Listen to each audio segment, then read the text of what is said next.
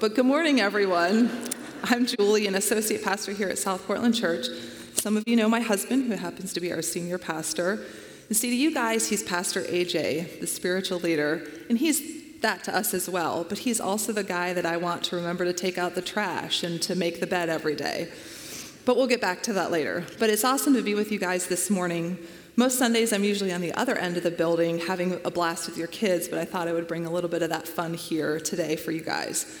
And today we're starting a brand new series called At the Movies. We're going to finish up our summer with this. And in this four week series, um, hopefully it will not only be a lot of fun, but impactful as we look at some of Hollywood's biggest genres and hits, and along the way, unpack some spiritual truths for our lives. And see, when it comes to movies, people have their different preferences. Some people like science fiction, and some people like history or musicals. Some people like dramas. Uh, some people even like scary movies. No, thank you. That is not my idea of a good time. But like I said, we have different tastes in movies. And Pastor AJ, um, he really loves action movies and superheroes. And so he's going to be talking to you guys about that next week. And then there's Disney movies. How many of you guys like Disney movies? Good.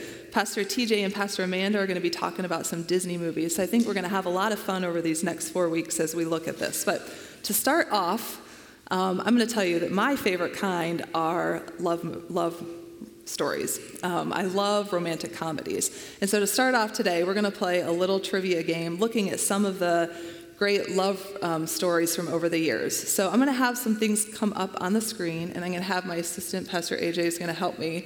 To sweeten the deal, if you get one of these right, you can get some of my favorite movie theater candy. So um, you're going to have to help me look because I can't really see everybody. So so we're going to put something up on the screen. If you know it's either a picture from a movie and you have to raise your hand and tell us what movie it's from, or it's a quote maybe from a movie and see if you can tell us what movie that's from, or it gives a synopsis of a movie.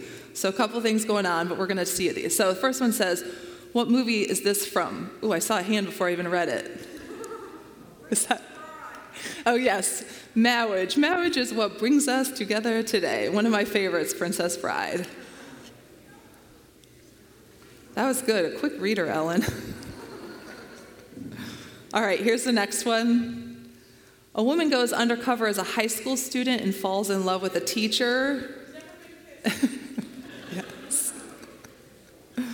Never been kissed. Yep, Drew Barrymore. All right, next one. Faced with deportation, female executive says she's engaged to her hapless assistant. The proposal, yes, Sandra Bullock and the proposal. All right, next one. An epic romance set during the maiden voyage of a ship. Yes.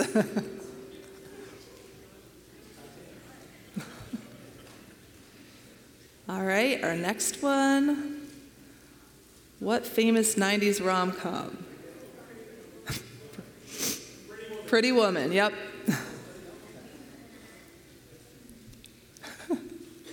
I think this is the last one. Film tells the story of a young couple in love in the 1940s through the words of an elderly man in a nursing home. In the current times, he's telling the story to a female nursing home resident.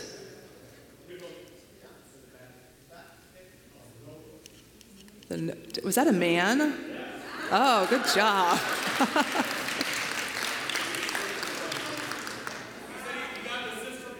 Oh, okay. That's awesome. That was it, right? Okay. Wow, you guys really know your love stories. I'm glad you actually got all of those so that I could know that you know what I'm going to be talking about a little bit today. But today, we're going to be talking about love, these love stories. And I figured I'd start off by just giving you a little bit of the background about my love story. See, I grew up as a kid in a Nazarene church um, in Maryland, and um, as a teenager at that church, I met my eventual husband, AJ. And AJ and I have been married, um, and now we have five beautiful kids, and I think we have a picture of our family. Yep. And um, just last month in July, AJ and I actually celebrated our 21st wedding anniversary.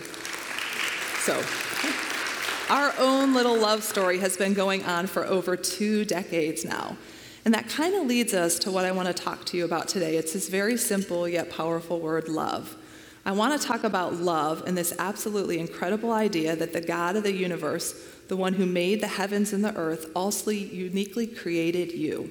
He loves you so much, and He has a great and remarkable plan for your life.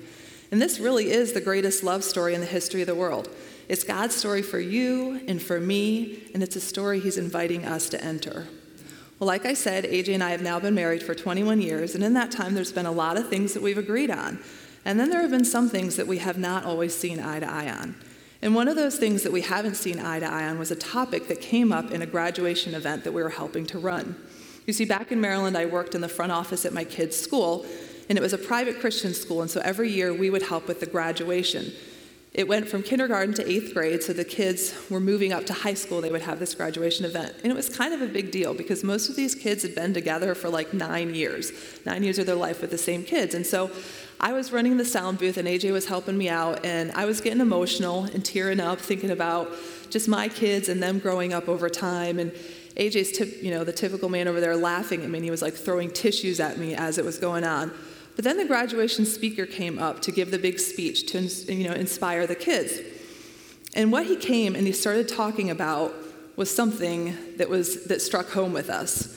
You see, he came up and he said he had done some research about how to give a graduation speech, and he ran across a graduation speech that had gotten over 6 million views on YouTube. And what he said really started to get my attention because it was on the exact issue that AJ and I have not seen eye to eye on for 21 years in our marriage. So, the graduation speech that got all these views, the speaker started to talk about the importance of making your bed every single morning when you get up. and again, this has been an issue in our marriage for two decades. So, seriously, I have a picture of our bed that I literally just took yesterday. Can you guess what side of the bed is mine? yes, I love having a, med, a, a, bed that's made. And so I was loving this speaker, and I was listening on, and it said that he said, if you wake up in the morning and you make your bed, you will have succeeded in the first task of the day. And that will encourage you to go on throughout the day and succeed in next steps and next steps. But if for some reason something goes disastrously wrong in your day, at least when you come home and walk into your bedroom at night, you'll see that your bed is made, and you can get in it knowing that you ex- at least succeeded in one thing that day. Now, at this point, I turned to AJ and I was like, In your face, this is the best message ever, better than anything you've ever preached. And I was feeling pretty good about myself, like, Yes. But then the speaker at the graduation talking about this video goes on and he says, Can you believe that there are actually people in this world that wake up every day and make their bed? And I froze. And I was like, I didn't even want to look at AJ. I knew that he had a grin on his face and was probably like fist pumping. But then the speaker went on to say, the only area in life that he tries to be an overachiever at is sleeping as much as possible. And he said the five minutes it takes to make your bed could be five more minutes of glorious sleep. And if he stays in bed until the last possible moment, then he has achieved his first goal of the day to sleep more. And he said if his day goes entirely wrong, when he comes back home, it's so very efficient to just crawl back into an unmade bed. And then he went on and on and talked about all these artistic and intelligent people like Albert Einstein who never made their bed. Now, before I go on any further, I just thought I would do one of these crowd participation things to see where this is landing with you guys. So, I'm going to ask you to raise your hand if you're someone who makes the bed every single day oh my gosh, yes, there are some of my people out there. Okay, this is awesome. So, well, after, to make it worse, after the event, we were riding home with my girls, and I'm thinking they would console me, their mother who gave life to them, and they were like, man, dad's so right in this. This is so awesome. Now we don't ever have to make our beds again. And I was just, oh. So, well, while it's kind of a funny story and it's something that maybe you don't think much about, it's kind of funny how it's something that I've struggled with. There seriously have been days where we've had a long day I was out of bed first in the morning and I would come home and see the bed unmade, and all I could think was, Does AJ even care about me? Does he even really love me? See, my perception was a little bit mixed up. But seriously, so today I want to talk about our perceptions of love, and I want to share a simple truth that for some reason is so hard for us to grasp sometimes. I mean, it's so simple. I've had it memorized since I was a kid, and yet I still need to be reminded of it. And I truly believe that if we can grasp this one truth, that one day we will hear God say, Well done, my good and faithful servant. And this command that I'm talking about is God's command to each of us to love. So we're going to turn right now into Mark chapter 12, verse 28. It's going to come up on the screen too. But this is what it says One of the teachers of the law came and heard them debating. Noticing that Jesus had given them a good answer, he asked them, Of all the commandments, which is the most important? So I'm going to stop here for a second and do a little bit of background before we go on. Before Jesus' is, during Jesus' three years um, ministry on earth, he started to gain a lot of popularity and a following by the regular, ordinary, everyday people. And the religious leaders started to get upset about this, and they thought that they were going to be losing their power and influence. So they would send people, their best legal experts at times, to come and ask these questions to Jesus. They thought if they threw these deep theological questions out at him, they could trick him and get him to trip up in what he was saying. But Jesus wasn't dumb. He knew exactly what he was doing. So a lot of times they would come and they would ask these questions, and Jesus would just turn it around and ask them a silly question, like a question back, and then they would be like stumped and they would be the ones looking silly. Or another thing that he would do is they would ask him a question and he would immediately go into a parable, a story. And so um, then he would go into this thing to teach a spiritual truth. But this time it's so interesting because they ask a question. Jesus doesn't even go into any of those, he just answers it directly. Here's what he says The most important one, answered Jesus, is this Hear, O Israel, the Lord your God, the Lord is one. Love the Lord your God with all your heart, with all your soul, with all your mind, and with all your strength. So there we have it, church. All we need to do is love. Easy, right? And who do we need to love? We are commanded to love God, and then in verse 31 it says to love others. So I want to just take a few minutes and look at these three areas regarding love.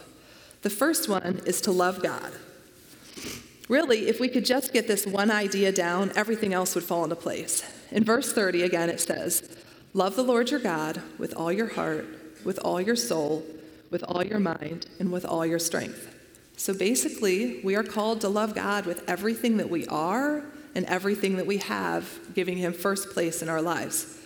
In this way of loving God includes obeying His commands, like the Ten Commandments, and believing His word, which are things that the Bible teaches It'll include thanking Him for the gifts and talents that He's given us, for the friends and family in our lives, for the people, and all the blessings that He's given us.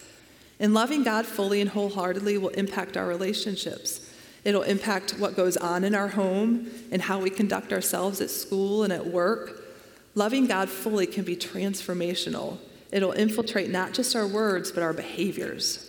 So let me ask you this question how many of you guys have got it all together in your lives? Yeah, me neither. I don't think any of us, right? I mentioned earlier that I grew up in a Nazarene church, but I didn't just casually attend church. Like, our family was in church every time the doors were open. My parents actually had keys, and we were there when the doors weren't open. As a teenager, I served in the church, and then I went to Eastern Nazarene College and eventually married a pastor. So I think I could probably go toe to toe with most people my age about time spent in church. But when it comes to this deal to love God, it isn't easy. I have to admit that. In our church here, we talk a lot about taking next steps. We say there are no perfect people, and that every one of us, whether we're still figuring out what we believe about God or we've been a believer for 50 years, has a next step to take in our relationship with Jesus. All of us are still a work in progress. And this concept of truly living to love God continues to be an area where I am growing in grace. And loving God is everything is a life changing next step because if we can love God first and make Him our first love, we will love others and even ourselves better, which leads to the next two important areas number two and number three to love others and yourself. In Mark 12 31, it says, the second is this love your neighbor as yourself. So I want to spend a little bit of time here looking at the yourself part and the neighbors part, which is the others. See, our identity as followers of Jesus is found in Christ. When we focus on loving God, then we can embrace the fact that we are also loved by God and start to see our value. Something that I'm a little bit passionate about is seeing others develop their strengths and their talents and then using them for God. Loving yourself is really about getting to know yourself and starting to see yourself the way that God sees you. So, how do you see yourself? As I shared with you guys earlier, I love a good love story. I love the movies about a character who doesn't really believe in themselves and what they have to offer, but then somebody comes along and helps them to see themselves the way that they should be seen, and it makes all the difference. Three of the most iconic Hollywood actresses who have been in romantic comedies through the years are Drew Barrymore, Julia Roberts, and Sandra Bullock. In the movie Never Been Kissed, Barrymore plays a journalist named Josie Gelner who's always single and kind of awkward, and she thinks that she needs to change herself some way to fit in. And in the classic movie Pretty Woman, Julia Roberts plays a prostitute named Vivian Ward who grew up believing that she was bad and that her mistakes and her poor choices made her unqualified for love. In the movie The Proposal, Sandra Bullock plays Margaret Tate, a rude, demanding workaholic who hides behind her position and power in a tough exterior because she's too scared to let people know her real self. But in each of these stories, when these women were loved and learned to love themselves, they were able to finally receive love and love others. I think we're drawn to these movies because we see the impact that love has. See, the Bible says that God views you as way more than just a sinner saved by grace. He calls you by name, He calls you His daughter and His son. You are uniquely and meticulously crafted by God. You're loved by the King. Did you know that in the history of the world, there has never been and there never will be a person exactly like you? And God wants to do great things with your life. If you can't see it and perceive it for yourself, then you can't receive it. So, how do you see yourself? I believe that God gives us hopes and dreams and desires. He gives us boldness and resilience and courage. He's made us good, good at some things and horrible at other things. What is something that gets your imagination going? What fills you with a deep sense of meaning and purpose? What draws you closer to God? That's about ourselves. Now, what about others? I know that we've talked about this here, but did you guys ever remember learning about the redwood forest in school? It's one of my favorite things to talk about, an American icon that we sing about and everything. The redwoods are one of the tallest trees on the earth, and they can live up to 2,000 years, but did you know that they're a miracle? Because their roots cannot support them, they should just fall over, but they don't. Check out this clip about redwoods.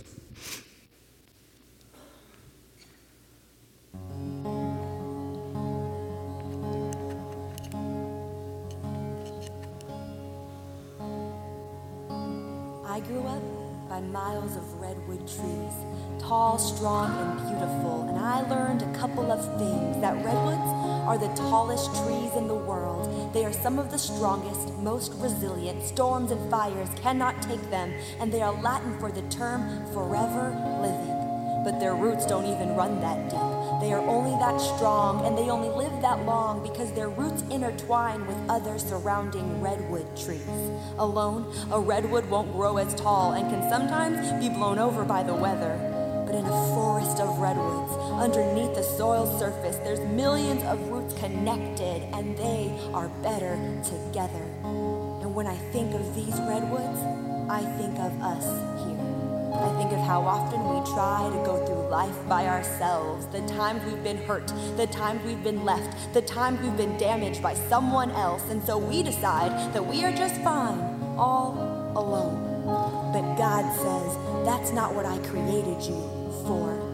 Jesus was passionate about people and community and believed the church was the hope of the world. He calls it a family because here we find our identity. He calls it a temple because we're like pieces that come together to build and hold up one another. He calls it a flock of sheep because we're cared for by the same shepherd. He calls it a body because we're all different parts and no purpose or function is like the other. He calls it his bride because the church is the love of his life and he calls it a vine or a garden because we're only productive when we're connected. Lost have hope through it. He says the hurt are healed through it. He says that we must love, forgive, and fight to protect it because the community of the church is his absolute favorite. Jesus said, I will build my church, and the gates of hell will not prevail against it. Much like a redwood forest, we need other to survive. We need to hold on to one another, intertwine, and stand firm against the trials of this life. The gates of hell will not have the victory when we are the church God wants us to be. So let's be redwoods. Alone, they can't do much, but together they are miraculous. Together they are brilliant. Together they hold each other up. So no storms, no hell can the church, the bride, the body, the temple, the flock, the family, the garden, the forest of redwood, whatever you want to call it, God says we're better together. So no matter the weather, fight for it. We were made to grow here. We were made to stand tall here. We were made to be a part of this forest here with each other, representing the creation of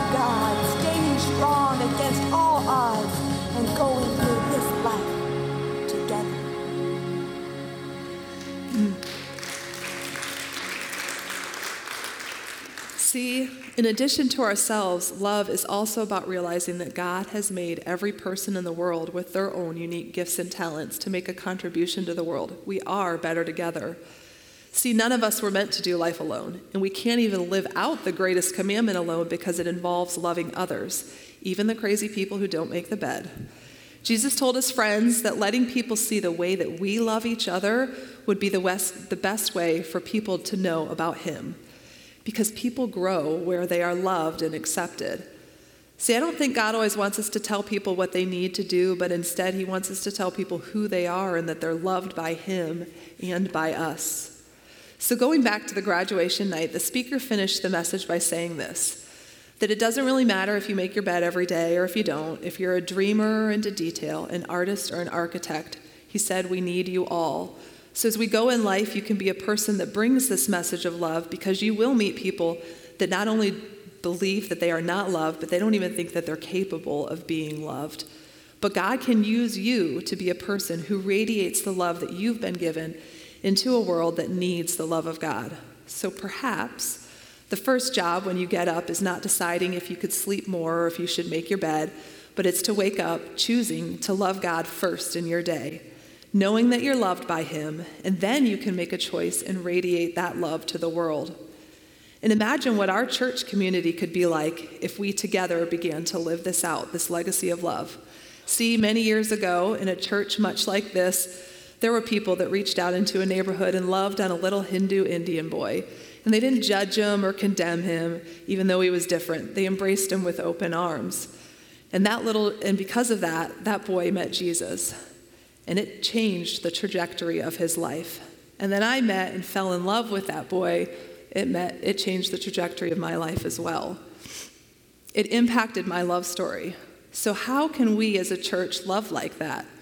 Who are the people in your home, your neighborhood, at work and at school that you can love? How can you show the love of God?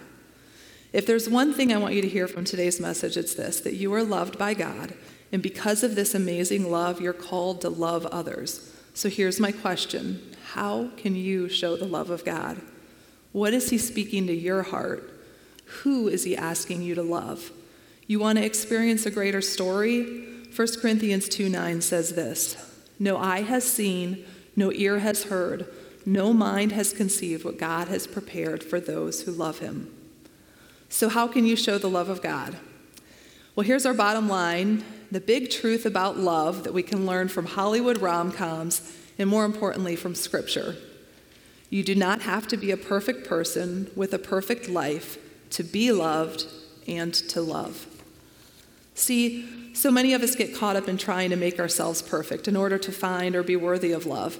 We keep trying to lose weight, get a new job, change the way we talk and dress but if there's one thing that I've learned from watching romantic comedies that's actually supported by scripture, it's this.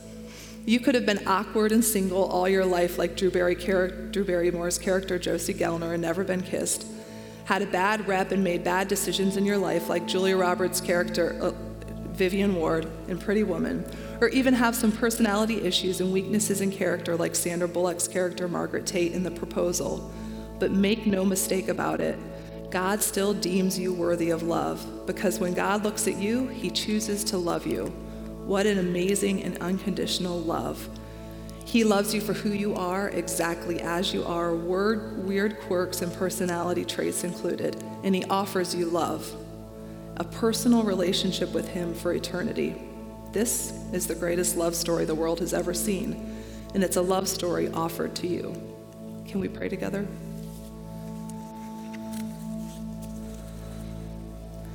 God, I thank you so much that you love us. I thank you for the amazing love that you've given to us and for sending Jesus for us.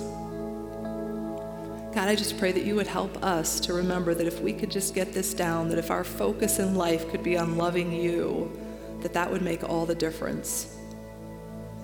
And God, through loving you, I just pray that you would help us to learn better ways to love ourselves. God, would you help us to see ourselves the way that you see us as loved? And then, God, as we learn to love ourselves, I just pray that you would give us this amazing power to be able to love other people. That every person in the world you created, every person we come eyeball to eyeball with, God, matters to you, and so they should matter to us. And God, I just pray that you would help us to be a community of people that when people look at it, love is what they see. Would you help us to love others? In Jesus' name we pray. Amen. Let's stand together, sing together.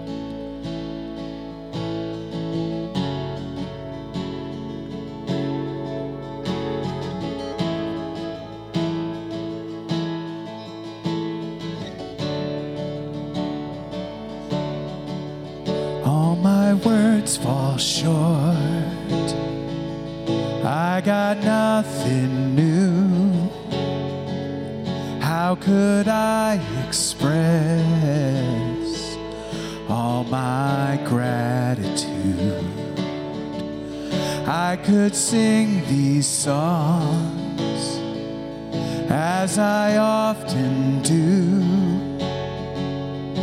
But every song must end, and you never do. So I throw up my hands and praise you again and again. Cause all that I have is a hallelujah.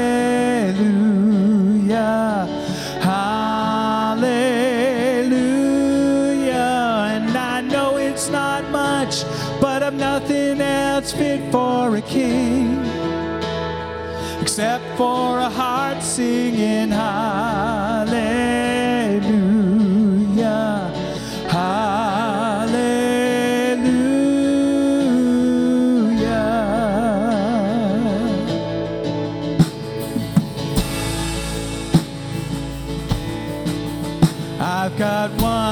Response. I've got just one move with my arms outstretched. I will worship you. So I throw up my hands and praise you again and again. Cause all that I have is a hallelujah.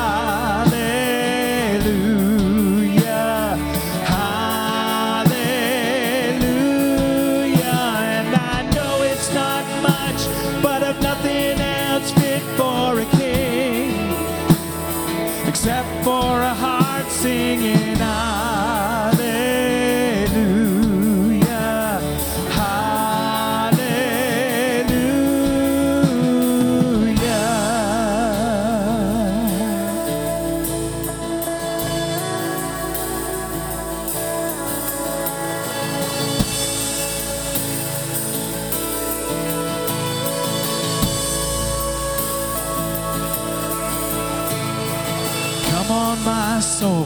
Oh, don't you get shy on me. Lift up your song. Cause you've got a lion inside of your lungs.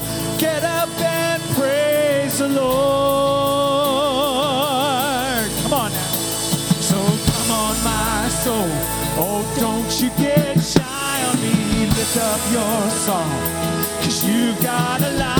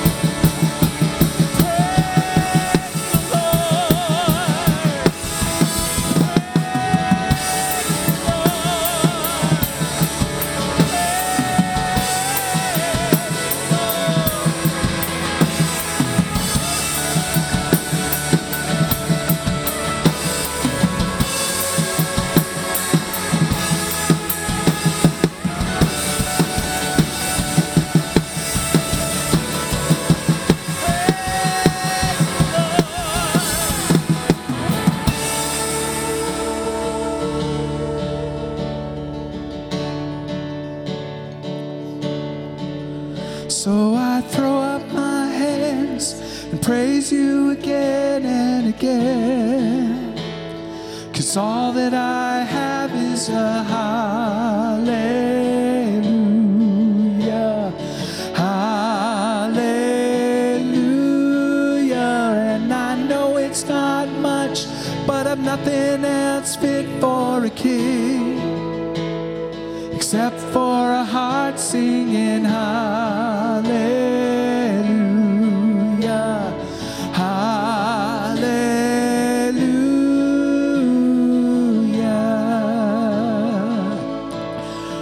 Praise you for meeting us in this place this morning, Lord. We, we pray that we would go from this place in love like you loved us first. That we would love those neighbors, that unlo- seemingly unlovable coworker. That we would love ourselves also because you love us and you see us. Help us to see ourselves like you see us. Lord, be with us now. We love you. We praise you. Help us to go into this community and love others. In your name we pray. Amen and amen. God bless everybody. Come next week for week two. It's going to be exciting. Another world premiere movie next week. There'll be more popcorn, there'll probably be more snacks. God bless.